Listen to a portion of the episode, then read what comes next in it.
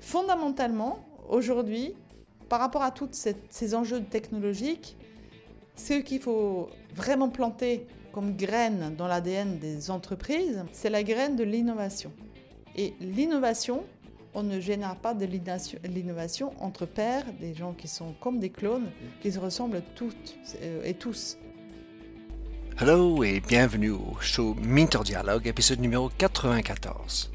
Aujourd'hui, nous sommes le 30 juin 2019 et l'entretien est avec Mérité Buljo. Mérité est chef du digital et de l'expérience client chez BPCE Eurotitre, ayant exercé la même fonction précédemment chez Natixis.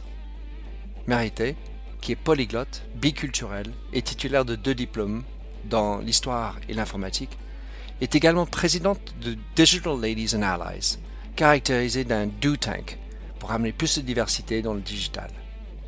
Mérité est fréquemment citée comme étant une des personnes les plus influentes dans le digital, dans la fintech, et tout récemment numéro un parmi les CDO en France selon Brandwatch. Dans cet entretien avec Mérité, nous discutons de comment amener la transformation digitale, quelles seraient les technologies d'avenir, le French Touch dans le digital et plus encore. Bonjour et bienvenue sur mon podcast Minter Dialogue en français, où on parle des marques, des nouvelles technologies et comment les entreprises doivent s'adapter à la transformation digitale. Je suis Minterdial, votre compère pour ce podcast. Vous pourrez trouver les show notes sur mon site minterdial.fr, où vous aurez tous les liens et références cités lors de cet entretien. Plongeons alors dans cette nouvelle émission. Mérité Bouljo, plaisir de t'avoir sur mon show. Je, on s'est rencontrés une fois, je t'ai suivi, je vois ce que tu fais. Tu es une femme influente en France. Je voudrais que tu nous présentes qui tu es. Oui, avec plaisir. Donc, euh, effectivement, Mérité, Mérette, on a le droit de prononcer mon prénom euh, presque comme on veut. En général, on réagit, on est un peu gêné, moi ça m'amuse quelque part, parce que moi j'ai aucun problème avec ça. J'ai plusieurs identités quelque part, j'ai plusieurs existences, c'est ça qui est intéressant, mmh. puisque je suis, je suis française et je suis norvégienne. En réalité, je n'ai pas la nationalité française, je suis une vraie norvégienne. Mais euh, même quand mes amis viennent euh, en Norvège pour la première fois avec moi, ils voient bien que j'ai je suis deux, je, suis deux personnes en fait. Je suis norvégienne et je suis aussi française. Euh, et donc, en France, ça fait presque bientôt 30 ans quand même que je, je vis dans ce beau pays. Donc, c'est aussi la preuve que j'aime ce pays. Euh, je, suis, je me suis mariée avec un Français, j'ai des enfants, des, des grands garçons maintenant, hein, qui adorent aussi les deux pays. Euh, et heureusement, parce que je pense que euh, ça leur permet aussi de retrouver ce qui est de mieux dans leurs deux cultures. Ben, pareil, moi aussi, je suis enfin, au moins biculturel et je trouve que c'est une richesse. Alors, nous sommes installés au, à l'est de Paris, dans le 13e arrondissement dans le WeWorks et je voudrais que tu nous dises ce que tu fais parce que là, tu as, plusieurs casquettes par ailleurs, plusieurs identités et plusieurs casquettes. Mais euh, explique-nous euh, ce que tu fais dans la journée. Oui, donc effectivement, après la personne ou les personnes, Mérette, Mérette, etc., je travaille aussi. Euh, et donc, je travaille au sein d'un grand groupe bancaire qui s'appelle BPCE, où je suis en charge dans, une des, dans un des métiers, dans une des filiales de la transformation client et de l'expérience, pardon, de la transformation digitale qui va peut-être passer aussi par la transformation des clients d'ailleurs, mmh. et de l'amélioration de l'expérience client. Et donc pour y arriver, nous travaillons sur plusieurs axes avec mes équipes, aussi bien sur la partie vraiment euh, expérience client au sens euh, très digital, mais pas que, euh, nous travaillons également sur tout toute notre organisation interne. Et enfin, et c'est presque le plus important, la transformation, notre transformation à tous. Euh, et donc notre culture qui est en train d'évoluer, nos pratiques de travail. C'est pour ça qu'en fait, en ce moment, il y a une équipe, euh, une de mes équipes qui est installée ici, chez WeWork, euh, c'était une opportunité qui nous a été euh, offerte de pouvoir euh, les installer ici, dans ce monde qui est même largement dominé par les présences de start-up, hein, de petites mhm. entreprises. Donc voilà, les, équipes sont là pour travailler en particulier sur l'amélioration de nos parcours clients. Le, cadre est, magnifique. Alors, je voudrais commencer par le digital, puisque maintenant, ça fait bien des années que le digital existe s'occuper de digital, comment est-ce que tu définis le digital pour ton métier? Parce que finalement, c'est vaste. Alors, je pense que tu as raison d'insister sur ce mot de digital. Hein, parce que de mon temps, façon de parler, quand je vais commencer dans l'industrie bancaire, moi j'ai commencé dans l'informatique. Ah oui. D'accord? L'informatique, euh, bah, c'est aussi du digital quelque part, hein, mais ce n'était pas un mot qu'on utilisait. Euh, je pense que, enfin, pour moi, et que ce soit dans l'industrie bancaire ou d'autres industries ou d'autres commerces à la rigueur, ou notre vie de tous les jours, le digital, la différence, c'est ce que nous avons vécu ces dernières années avec l'arrivée évidemment d'Internet, qui a permis de distribuer les pouvoirs entre les marques et les clients euh, qui aujourd'hui euh, a ses choix au bout de ses doigts. Le digital, au bout de ses doigts, il peut choisir très facilement. Aujourd'hui, on pourrait parler du swipe. Hein. on parlait des clics avant avec les souris, maintenant on n'utilise même plus la souris. Tout passe par le doigt. Mmh. Moi, j'aime bien en fait attacher ce digital par ce pouvoir hein, que nous avons au bout de nos doigts, tous, en mmh. tant que consommateurs. Hein, mmh. euh, et en tant que citoyens. et puis, au-delà de ça, ceci, ça, ça ça implique forcément des, évolutions de notre approche vis-à-vis du client, mais aussi dans notre approche vis-à-vis des collaborateurs, des salariés en fait. Alors quand tu es en train de travailler sur le digital, puisque tu es historienne aussi, tu aimes bien regarder en arrière, mais aujourd'hui, quand on travaille sur l'expérience client, il y a beaucoup de choix de digital, enfin d'outils, de, de systèmes et, l'étendue, en fait, est-ce qu'il y a une limite? Comment est-ce que tu limites? Comment est-ce que tu regardes les choix d'outils et de digital, on va dire, pour euh, améliorer l'expérience? En fait, la seule chose qui compte, c'est que le client vous aime.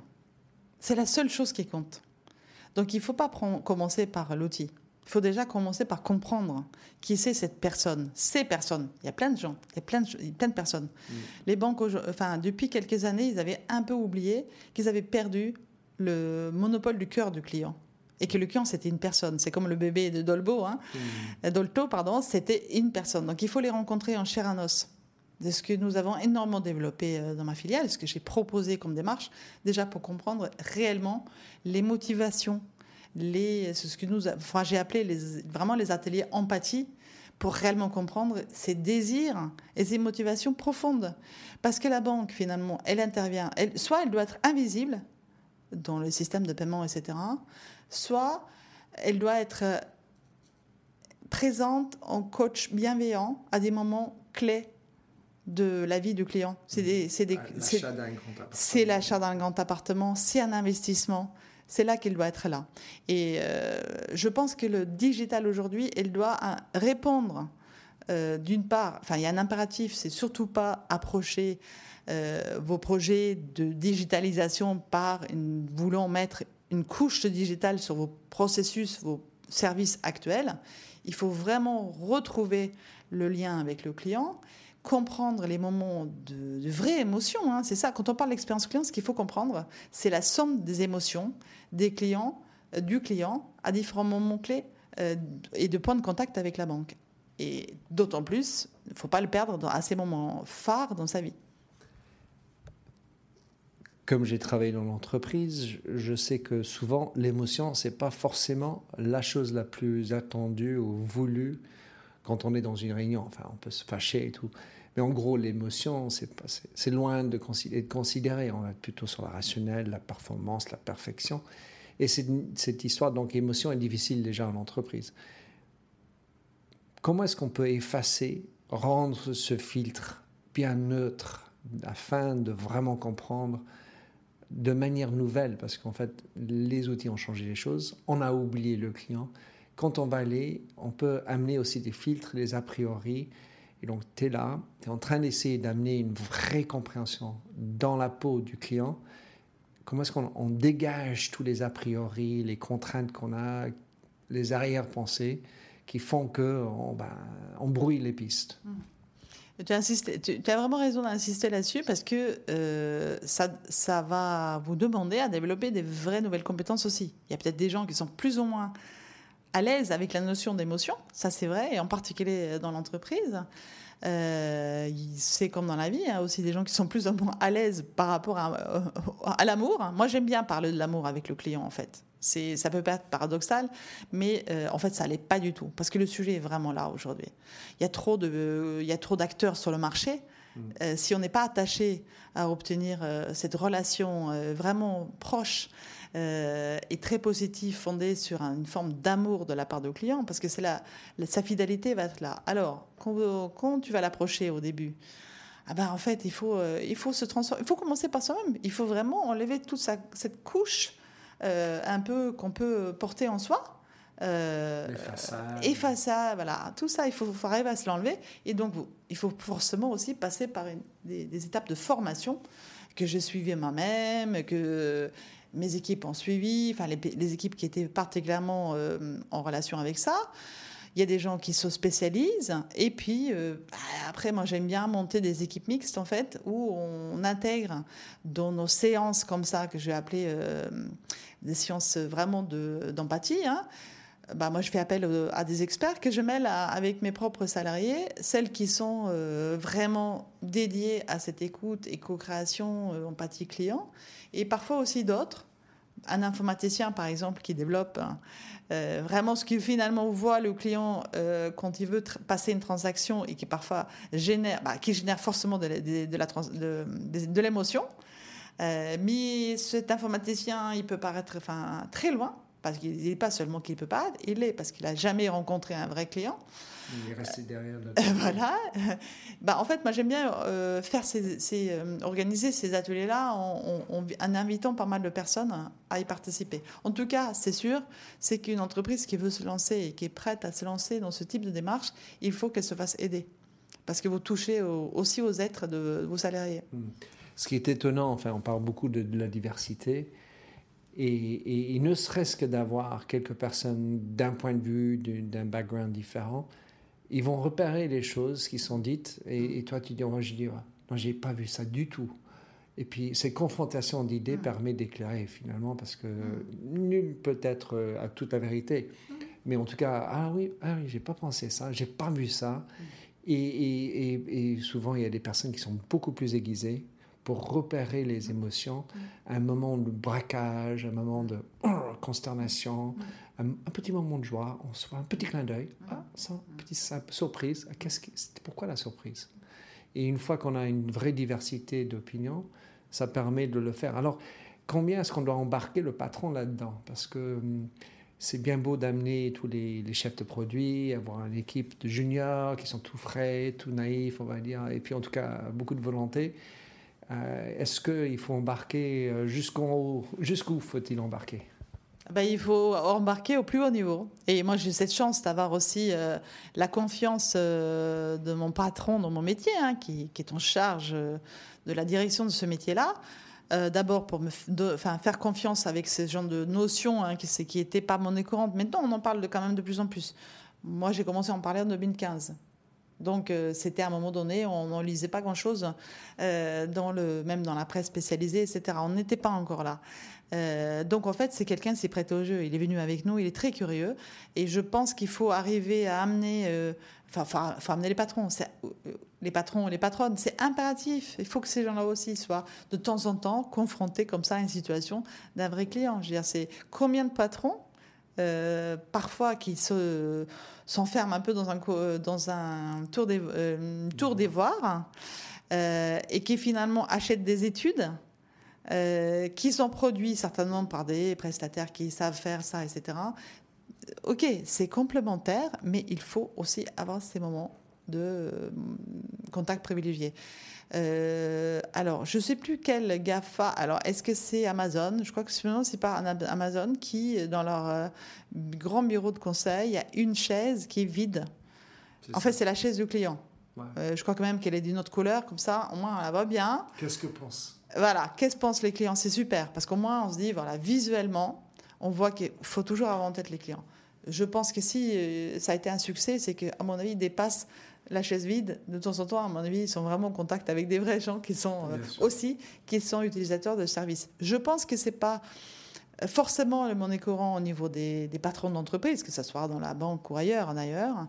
Mais en tout cas, c'est toujours ce que je diffuse. Et heureusement, à mon niveau, j'ai pu progresser sur le sujet en embarquant euh, mon, mon, patron. Enfin, ce qui est sûr, c'est qu'Amazon s'est décrété comme mission d'être la société la plus centrée sur le client de la planète. Voilà, c'est of Earth. Hmm. je m'en souviens. Et, donc euh, Bezos en premier. Pour changer les états d'esprit, parce qu'en fait, quand on est sur cette transformation, c'est pas l'outil. Bien sûr, c'est drivé par, par le client, mais comment est-ce qu'on fait pour changer une culture? Parce que les cultures, c'est lourd. On le connaît maintenant, on a de la bouteille on, voudrait bien, mais c'est pas évident de changer des mœurs, des habitudes, des, systèmes de communication, de, BCC, de CC sur les, emails. On va passer sur du WhatsApp et du Snapchat. Ah, non, pas tout de suite. Comment est-ce qu'on fait, en tout cas progressivement, à amener le changement d'état d'esprit? Bah, En fait, moi, j'ai pas mal parlé de, l'approche multicanal aussi du salarié, finalement.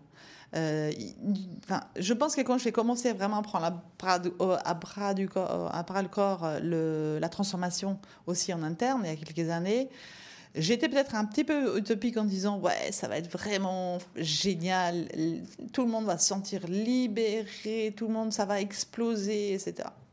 Bon, en fait, ça se passe pas comme ça, parce que il faut aussi comprendre que c'est dans des grands groupes comme les nôtres, il y a aussi des personnes qui sont là depuis des années, parce que euh, il y a une forme de confort qui leur convient, et, why not? Enfin, il faut l'accepter. Il faut l'accepter surtout. Euh, que euh, d'abord, voilà, parfois on, va te regarder comme un, farfelu ou une farfelue, hein, donc ça, il faut déjà être à l'aise avec ça, je pense. et puis, il faut se dire, voilà, tout le monde ne va pas venir au même rythme. Il faut quand même se faire cette évidence-là. Et euh, quand je dis multi, euh, multicanal, c'est-à-dire que voilà, euh, il y a le menu, il y a plein de choses dessus. Un peu comme les menus chinois, il y a plein de numéros, machin, etc. Il y a plein de choses.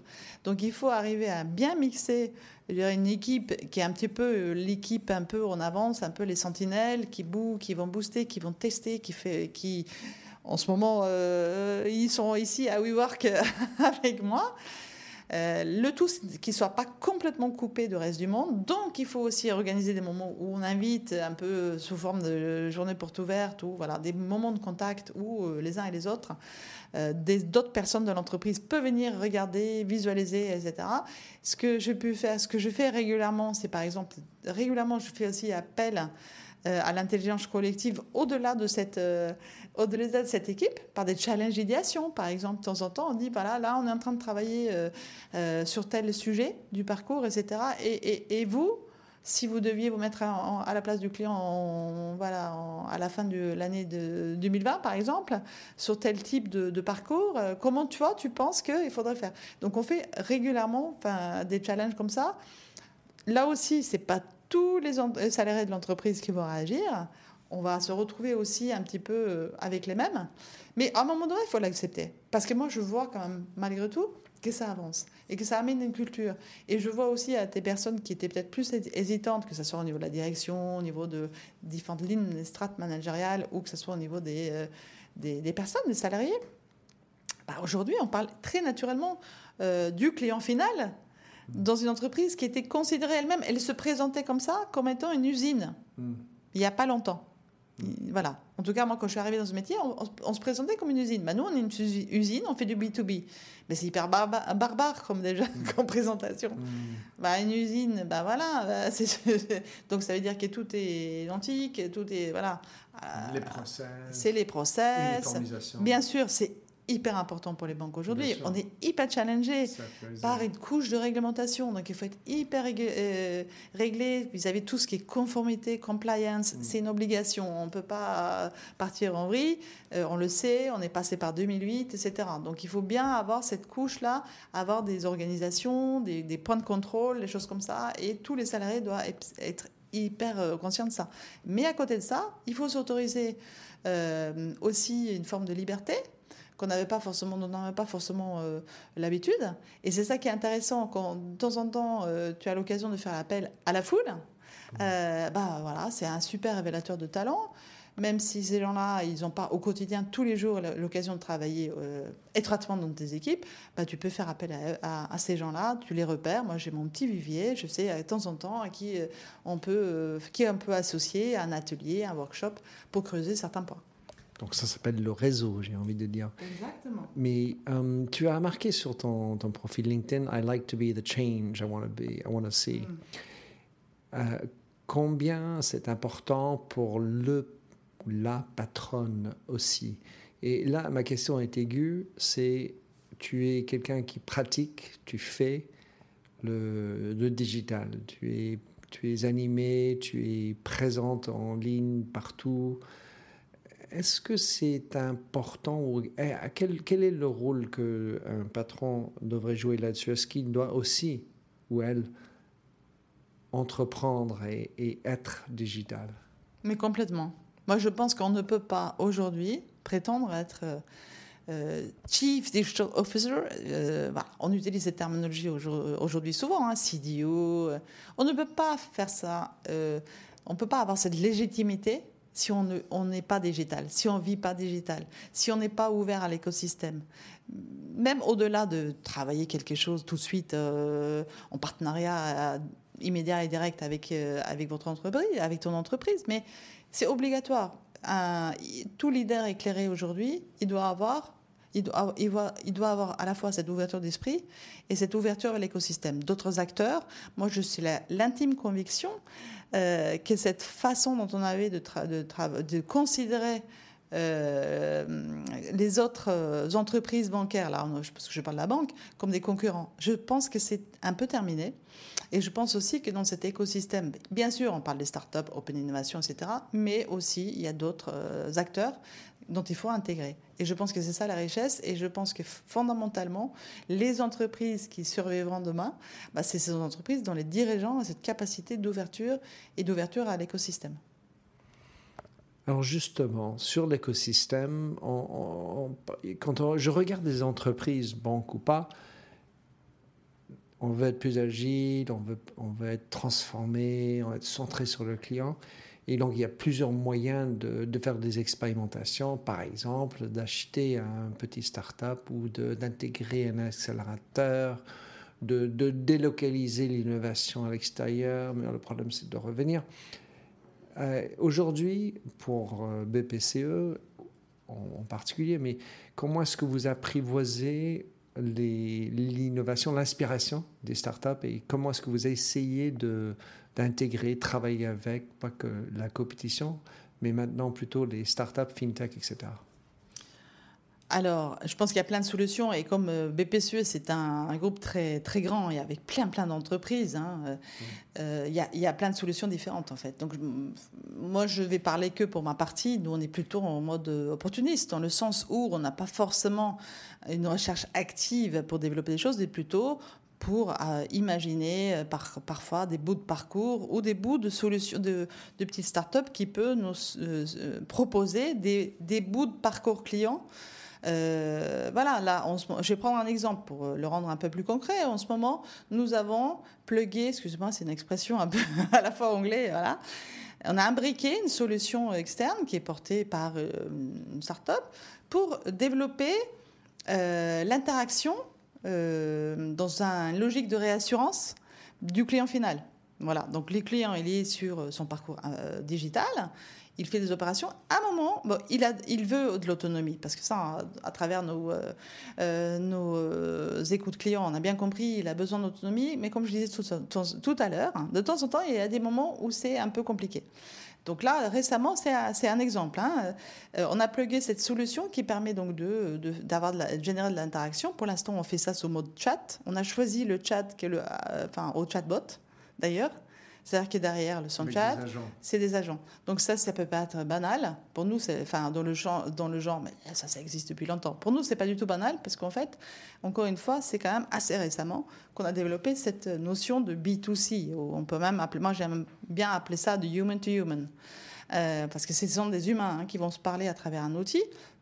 Donc ça, c'est un exemple, en fait, finalement, on est opportuniste, on a identifié euh, que cette solution-là, elle est pertinente. Alors pourquoi on a choisi celle-ci? C'est parce qu'elle était très facile à imbriquer dans notre système. Mmh. Euh, donc ça, c'est un exemple. Nous, on n'est pas, on n'est pas du tout dans la démarche de racheter une start-up pour de résoudre un de nos, un de nos problèmes. Euh, personnellement, je suis en contact avec pas mal pour m'inspirer de ce qu'ils proposent. Euh, et puis de temps en temps, on en, trouve une. Euh, on n'est pas forcément seul à la trouver. C'est parfois des, démarches groupes hein, qui, euh, qui nous permet aujourd'hui d'avoir un certain nombre de références. On se dit, bah voilà, on va tester celle-ci. elle va nous résoudre un problème de manière très simple et très rapide, plutôt que de développer enfin, un tour en interne. Quoi. Alors, Mérette, avec ton, ta, position et ta, ta multiculturalité, euh, comment est-ce que tu pourrais qualifier la transformation digitale en France différemment d'autres pays? Est-ce qu'il y a des choses qui, font que c'est différent en France, que ce soit par la loi, par la culture, par la langue ou, autre chose, qui fait que ben, il faut, trouver un moyen un peu différent, le French Touch? Oui, alors moi je vais surtout comparer avec mon pays d'origine. Euh, que je connais assez bien, je vais régulièrement. J'ai même eu le grand plaisir d'amener des entreprises en, voyage et un peu d'études pour euh, rencontrer, euh, rencontrer des entreprises de l'intérieur, y compris des, banques.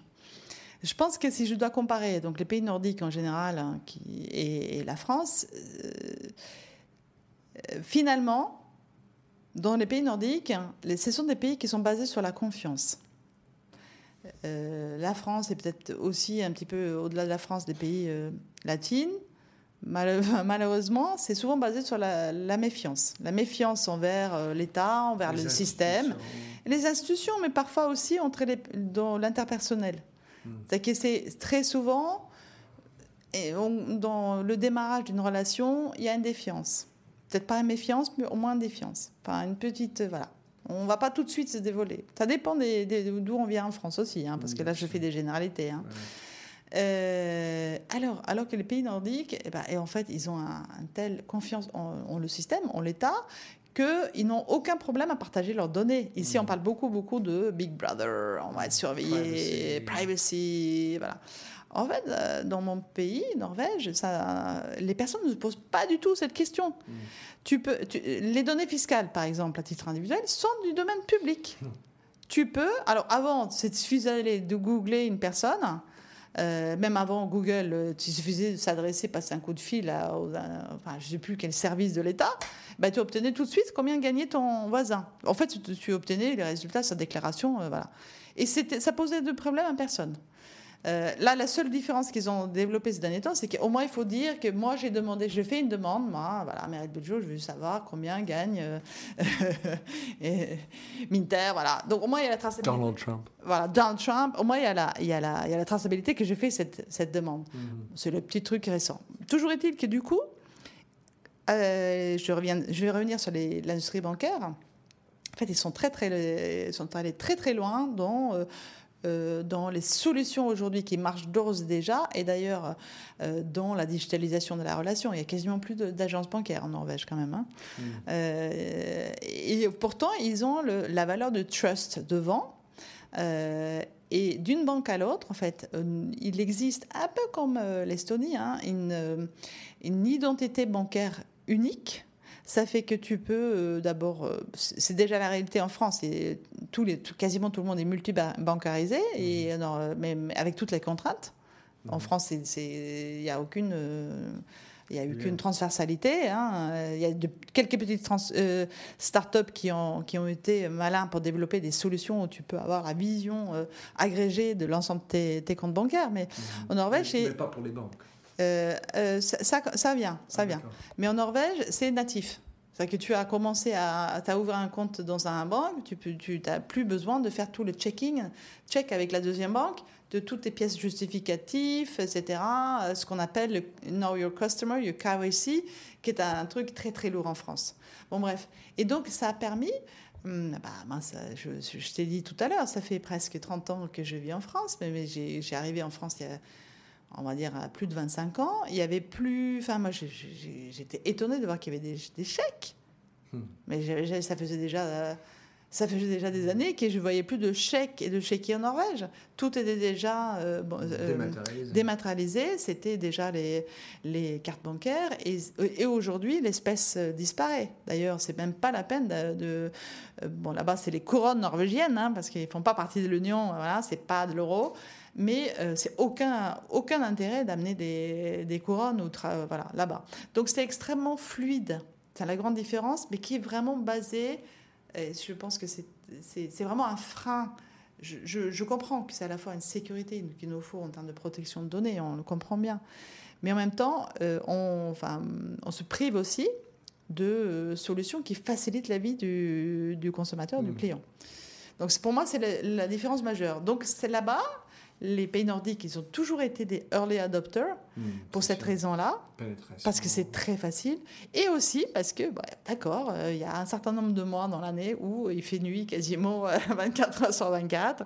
Donc je pense que c'est aussi pour faciliter la vie que euh, ces solutions digitales ont été adoptées et développées très vite et avec une étendue d'accès, enfin, de Wi-Fi, enfin, réseau. Vous tu as du réseau partout depuis très longtemps. Et voilà, c'est vraiment, euh, c'est vraiment développé pour ça. Et ça a été complètement nécessaire. Comme Là, je reviens sur la Norvège.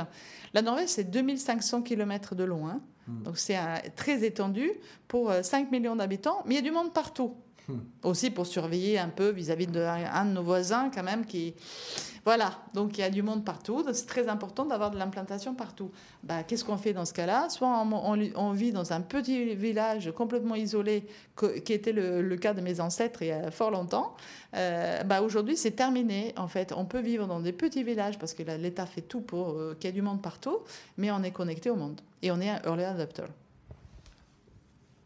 dans, euh, ce que tu vois avec euh, la, différence euh, entre la, Norvège et, la France par rapport à la transformation, ça, rend les choses difficiles parce qu'on n'a pas accès à, la donnée pour rendre la personnalisation et tout. Question pour toi, dans, dans ta, personnalité et dans ton parcours, ce qui m'intéresse, il m'a attiré vers toi, c'est le fait que tu es à la fois historienne et informaticienne. Tu as ce mélange, euh, j'ai envie de dire, un peu culturel, enfin artistique quelque part, et enfin humanities et informaticien. Maintenant, je vais te demander d'aller vers le devant à l'avenir. Quelles sont les technologies qui te fait le plus peur ou, ou, on va dire où tu, tu, tu regardes davantage pour aider votre entreprise pour l'avenir qui fait bien, enfin, donc les cybersecurity, artificial intelligence, toutes ces compagnies-là. Bon, donc euh, comme je ne suis pas quelqu'un qui a peur en général, hein, bon. Ça peut être un défaut aussi, ne pas avoir peur. Euh, non, il y a de la vigilance à avoir. Évidemment, euh, c'est pas par rapport à la technologie, mais ce qu'on peut en, faire. Donc, euh, bon, évidemment, on va parler de l'intelligence artificielle. pas tellement par rapport à le fait que les robots vont soulever et nous tuer un jour, hein, même euh, oui, euh, peut-être qu'il y aura moins d'emplois de, parce qu'il y a des choses qu'on peut euh, automatiser, mais je suis sûre qu'il y a des solutions à ça. Et que ça, ça, sera des opportunités de profiter plus de la vie. Donc, de toute façon, c'est le cours de l'histoire. Hein. Je ne sais pas si tu connais l'origine du mot saboter. moi, je l'ai appris d'un illustre philosophe français. Saboter, en fait, ça vient des tisserands lyonnais qui, euh, le jour où leur euh, métier à tisser euh, ont été automatisés, en fait, ils ont balancé leurs sabots dans les machines pour les casser. Moi, je trouve ça génial. Mais bon, en même temps, voilà, y a, ça va continuer comme ça. On aura plein de, de boulots qui vont être complètement automatisés, etc. D'ailleurs, j'ouvre une petite parenthèse. ce que j'ai dit tout à l'heure sur euh, chez Eurotitre, on a développé du coup euh, euh, une approche client finale jusqu'à être en contact avec le client, la cliente et discuter avec lui par, par le chat, mais pas uniquement parce qu'il peut aussi nous appeler. Bah, en fait, ces gens-là, chez nous, il fallait bien les chercher quelque part. Bah, on, les a, on les a cherchés en faisant quoi? En automatisant des tâches qui n'avaient aucun intérêt et qui continuent à faire. Donc ça, c'est, on a utilisé d'ailleurs des systèmes d'analyse euh, automatique de mails, ce genre de choses, hein, par de des formes d'intelligence artificielle, de robots, hein, qui a permis de faire ceci. Et ben, en fait, ça libérait, aussi du temps à des gens qui sont ravis d'avoir euh, aussi changé le métier. À un moment donné, ça continuera. Il y a un paradigme qu'il faudra revoir. Pour l'instant, il n'y absolument pas prouvé. Le contraire, quand on lit la presse, euh, c'est que l'industrialisation, la robotisation, on a, plutôt pour, le moment créé plus d'emplois qu'il en a tué. Hmm, à un moment donné, on va falloir quand même euh, avoir un changement de paradigme. Je reviens sur l'intelligence artificielle. C'est pas tant euh, le peur des robots ou quoi, même si parfois, voilà, on regarde des robots qui, on se dit, tiens, il suffit de plugger un arme et voilà. Moi, j'oublie un peu ce côté-là. Moi, je pense qu'il y a beaucoup plus enfin, de, de façon d'utiliser ces technologies-là pour répondre à des vrais problèmes de société. Je vais revenir dessus.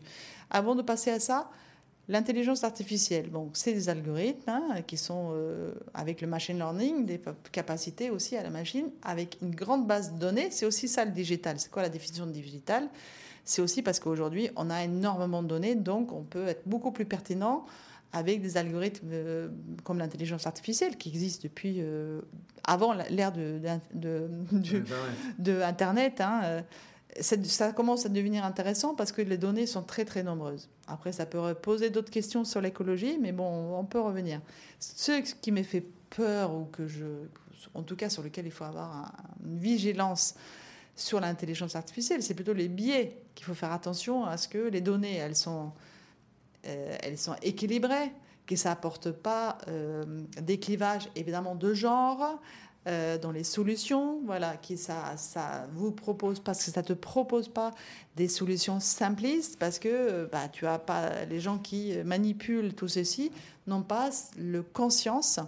Les gens n'ont pas envie d'être biaisés pour être biaisés. Ils veulent pas mettre des algorithmes biaisés pour, pour avoir des machines sexistes et racistes. Il n'y a aucune volonté derrière mais c'est plus être conscient. Il y a de plus en plus d'entreprises qui mettent en place maintenant des Chief Ethics Officer mm.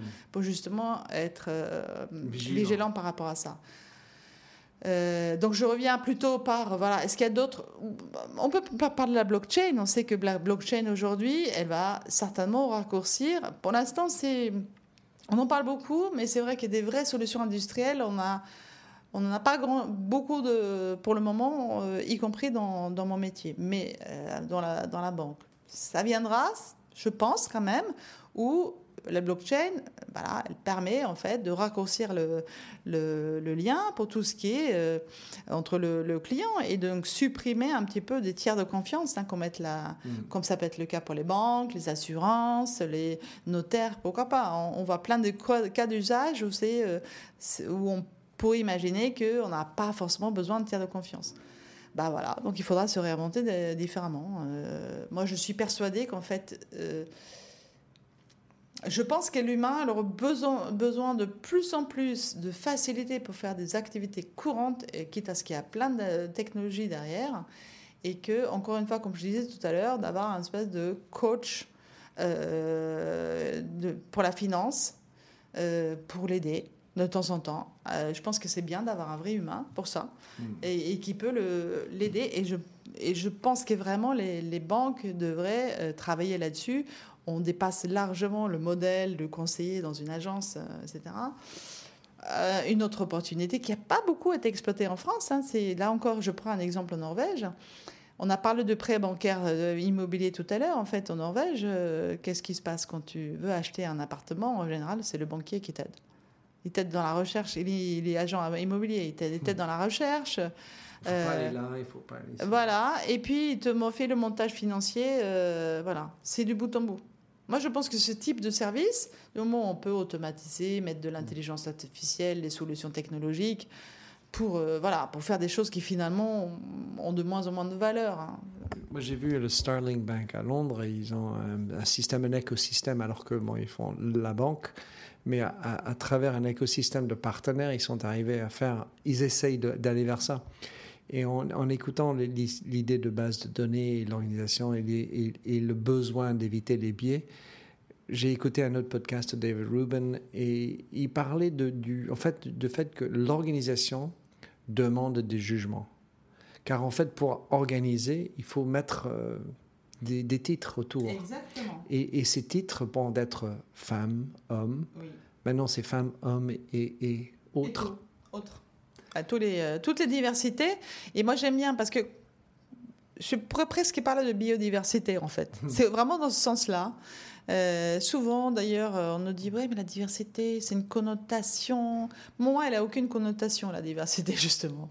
Euh, bah, c'est les parcours, c'est l'âge, c'est. euh, c'est euh, L'état d'esprit. c'est sa formation, c'est initial, c'est qu'est-ce qu'il a fait dans sa vie, et quelle est sa vie aussi à côté de l'entreprise, hein, parce que euh, ça aussi c'est un phénomène qui viendra, hein, euh, c'est qu'on aura plusieurs boulots en même temps, etc. Bon, c'est des choses intéressantes. On, pourra passer toute la, toute la journée à discuter de tout ceci, hein. mais euh, en tout cas, la diversité pour moi, c'est presque des personnes qui, portent, qui sont porteurs, porteuses pardon, de mixité. On parle beaucoup de mixité, mais en fait, on est tous mixtes. Bah oui. On est plein. L'anima euh, bah, exactement. La mixité, c'est la mixité de nous tous et toutes, de, de ce qu'on. Voilà. Un père, une mère. Et une père, une mère, mais on est hyper mixte en fait. Mais chaque individu est mixte. Donc, euh, ce qui est intéressant, je- surtout, c'est l'interdisciplinarité. Et c'est pour ça que moi, j'ai jamais fait le choix entre les sciences humaines et les sciences, euh, bah, euh, euh, exactes. Évidemment, j'apprécie. On va terminer sur un point, Mérette, parce que tu es aussi, tu as fait d'autres activités, multiples casquettes, multiples backgrounds, mais tu as aussi lancé un projet dont tu t'en charges qui est Ladies and Allies, Digital Ladies and Allies. Parle-nous de ce que tu fais et quelle est ta vision pour ça. C'est un moment donné dans, dans, ta vie, tu te dis, tiens, vraiment, il y a, là, j'ai un irritant. C'est, pas possible que, alors que le monde devient technologique et le sera de plus en plus, et que le pouvoir va passer par la technologie, que dans ces moments-là, en fait, il y a de moins de filles qui choisissent les voies technologiques. Avec le digital, en fait, il y a eu, une décélération des femmes, des jeunes filles, qui ont choisi ces filières-là. Donc là, ça, peut être des explications qui sont relativement euh, riches. On les connaît hein, en termes de diagnostic, Internet, personal computer, à la maison, les pubs étaient très axées. Voilà, le garçon, on l'offrait aux garçons. Regarde euh, les premières publicités, même pour les Mac- premiers Macintosh d'Apple, c'est c'est comme ça. C'est papa qui offre à son fils, etc. Avec tout l'imaginaire, avec le, le cinéma, qui ça, le, le, le stéréotype là encore du gar- garçon geek derrière son poste, le hacker, etc. Euh, le game, game, non, comment c'était, War Game. Moi aussi, j'ai- vu ces films-là, euh, voilà, à un moment donné. Euh, moi, je suis informaticienne de formation, donc, historienne aussi, mais je me suis jamais la question qu'est-ce qu'il faut choisir? Ben, Il faut les deux, ça a du sens. Euh, alors qu'en fait, aujourd'hui, euh, de plus en plus, je trouve que. euh, on, est rentré dans un système où c'est devenu très linéaire. C'est un peu comme quand la société s'est un peu tendue en, plus, en matière de, chômage, etc. On s'est imaginé que là, il faut être super, super spécialisé, super fort et suivre une filière. voilà. Je pense que c'est tout le contraire. Parce que la, la richesse en nous et la richesse qu'on peut offrir à la société, c'est justement cette interdisciplinarité disciplinarité qu'il faut absolument cultiver. Et donc, ce coup d'énervement de voir que, alors qu'aujourd'hui, il faut quand même, à minima, avoir une dimension euh, dans son parcours professionnel, dans son parcours de formation, on, a, on est allé un petit peu au-delà du marketing digital, hein, quand même, comprendre, quand on parle d'intelligence artificielle, au moins avoir suivi un petit stage, euh, avoir un, peu un, petit peu les mains dans le cambouis, un minimum de constater que contrairement à ce que moi, quand j'étais en formation, euh, quand j'étais à l'université, il y avait plein de nanas, il y avait plein de filles. Moi, j'ai commencé dans l'informatique, dans la banque, dans les années 90, il y avait plein de femmes. Ces femmes-là, d'une part, elles, n'ont pas, euh, elles, ne sont pas montées dans les hiérarchies, pour euh, plein de raisons qu'on connaît aussi. et puis la nouvelle génération, elles n'ont pas choisi cette filière et donc aujourd'hui, il y a moins de femmes informaticiennes, moi je, utilisant les, vrais termes techniques derrière, c'est la vocation des Digital Ladies Analyze, qui aujourd'hui, au bout d'un an d'existence, réunit plus de 200 experts de digital. C'est un, mouvement et une association qui est mixte de base, parce qu'il y a plein de, justement, euh, de la mixité dont je parlais tout à l'heure, garçons, filles, enfin, il y a aussi bien des, des hommes, pour moi, c'est allies. Bien sûr qu'il faut impérativement, parce qu'on ne va pas travailler sur les solutions de mixité entre nanas, enfin, comme on ne va pas non plus travailler sur les solutions entre mecs. Parce que fondamentalement, aujourd'hui, on ne peut pas, par rapport à tous ces enjeux technologiques, ce qu'il faut euh, vraiment planter euh, comme graine dans l'ADN des entreprises, moi je vais parler des entreprises, mais ça s'applique aussi à la société, c'est la graine de l'innovation. Et l'innovation, on ne génère pas de l'innovation entre pairs, des gens qui sont comme des clones, qui se ressemblent toutes euh, et tous. C'est pas possible, ni uniquement des femmes, ni uniquement des hommes. Il faut de la diversité. La France aujourd'hui, et on parlait de qu'est-ce que c'est la French Touch. La French Touch, c'est euh, aujourd'hui la société française, elle est multiculturelle. Elle, est, elle a déjà une culture magnifique à la base il y a d'autres cultures qui viennent s'y ajouter. Euh, Digital Ladies Analyze, donc non seulement c'est pour accroître le nombre et la visibilité des femmes dans la tech, parce qu'il y en a quand même là, il faut aussi les rendre visibles, mais de manière plus globale, accroître la diversité dans l'innovation. Sinon, on on va pas y arriver. Sur ça, Meret, comment est-ce qu'on peut te suivre Quels sont les moyens, meilleurs moyens de te connecter avec toi, suivre ce que tu fais? Euh, bah, connecter avec moi. Euh, c'est vrai qu'en ce moment, j'ai beaucoup de connexions, donc je suis très occupée. Non, mais on peut me suivre sur Twitter, on peut me suivre sur Instagram. Euh, je suis un peu moins présente sur Twitter parce qu'à un moment donné, ça devient chronophage aussi. je suis un peu plus dans la in real life, on va dire, dans la vraie vie. J'aime beaucoup me nourrir aussi de contacts directs avec euh, plusieurs euh, aussi bien euh, dans l'écosystème de l'éducation que les autres entreprises, que d'autres secteurs industriels, etc. Mais en tout cas, un peu me suivre parce que je, ce que je trouve de formidable avec les réseaux sociaux, là aussi, je veux les prendre de manière positive, c'est le partage de la connaissance. Moi, je fais quelque chose qui est intéressant, la connaissance, elle se partage, hein, elle se divise pas, elle grandit. Hein. Plus tu partages ta connaissance, plus elle grandit en fait. C'est ça qui est extraordinaire et ça te revient aussi. Et donc, euh, l'intérêt euh, de me suivre, c'est que moi, je suis généreuse comme personne. Je pense que la générosité, c'est vraiment une valeur qu'il faut rétablir et valoriser. Euh, la générosité, ça consiste à dire, voilà, tu, tu une info qui te semble pertinente, bah, tu la partages. Voilà, donc moi je partage, je partage des, infos. Dès que je capte une personne qui mérite vraiment qu'on la met en avant, ça peut être un garçon comme une fille d'ailleurs, hein, parce qu'elle est porteur d'un message, ben voilà, je la mets en avant dès que j'ai l'occasion de le faire. Et c'est l'esprit même des 200 personnes qui nous ont rejoints dans le Tank. En fait, on est vraiment une association euh, euh, et un collectif, mais uniquement basé sur de, la cooptation. On, veut garder, rester fidèle à nos valeurs, qui sont la solidarité et l'entraide. Euh, c'est aussi mon, slogan, tu disais tout à l'heure, hein, Be the change.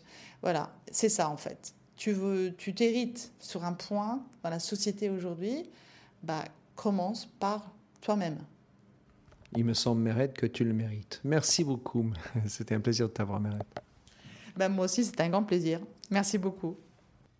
Merci de nous avoir écoutés sur Minter Dialogue en français.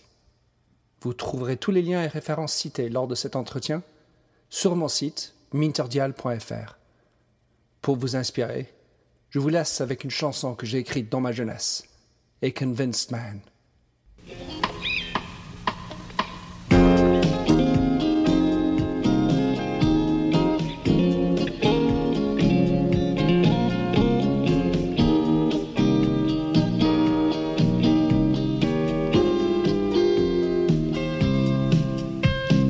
I like the feel of a stranger tucked around me,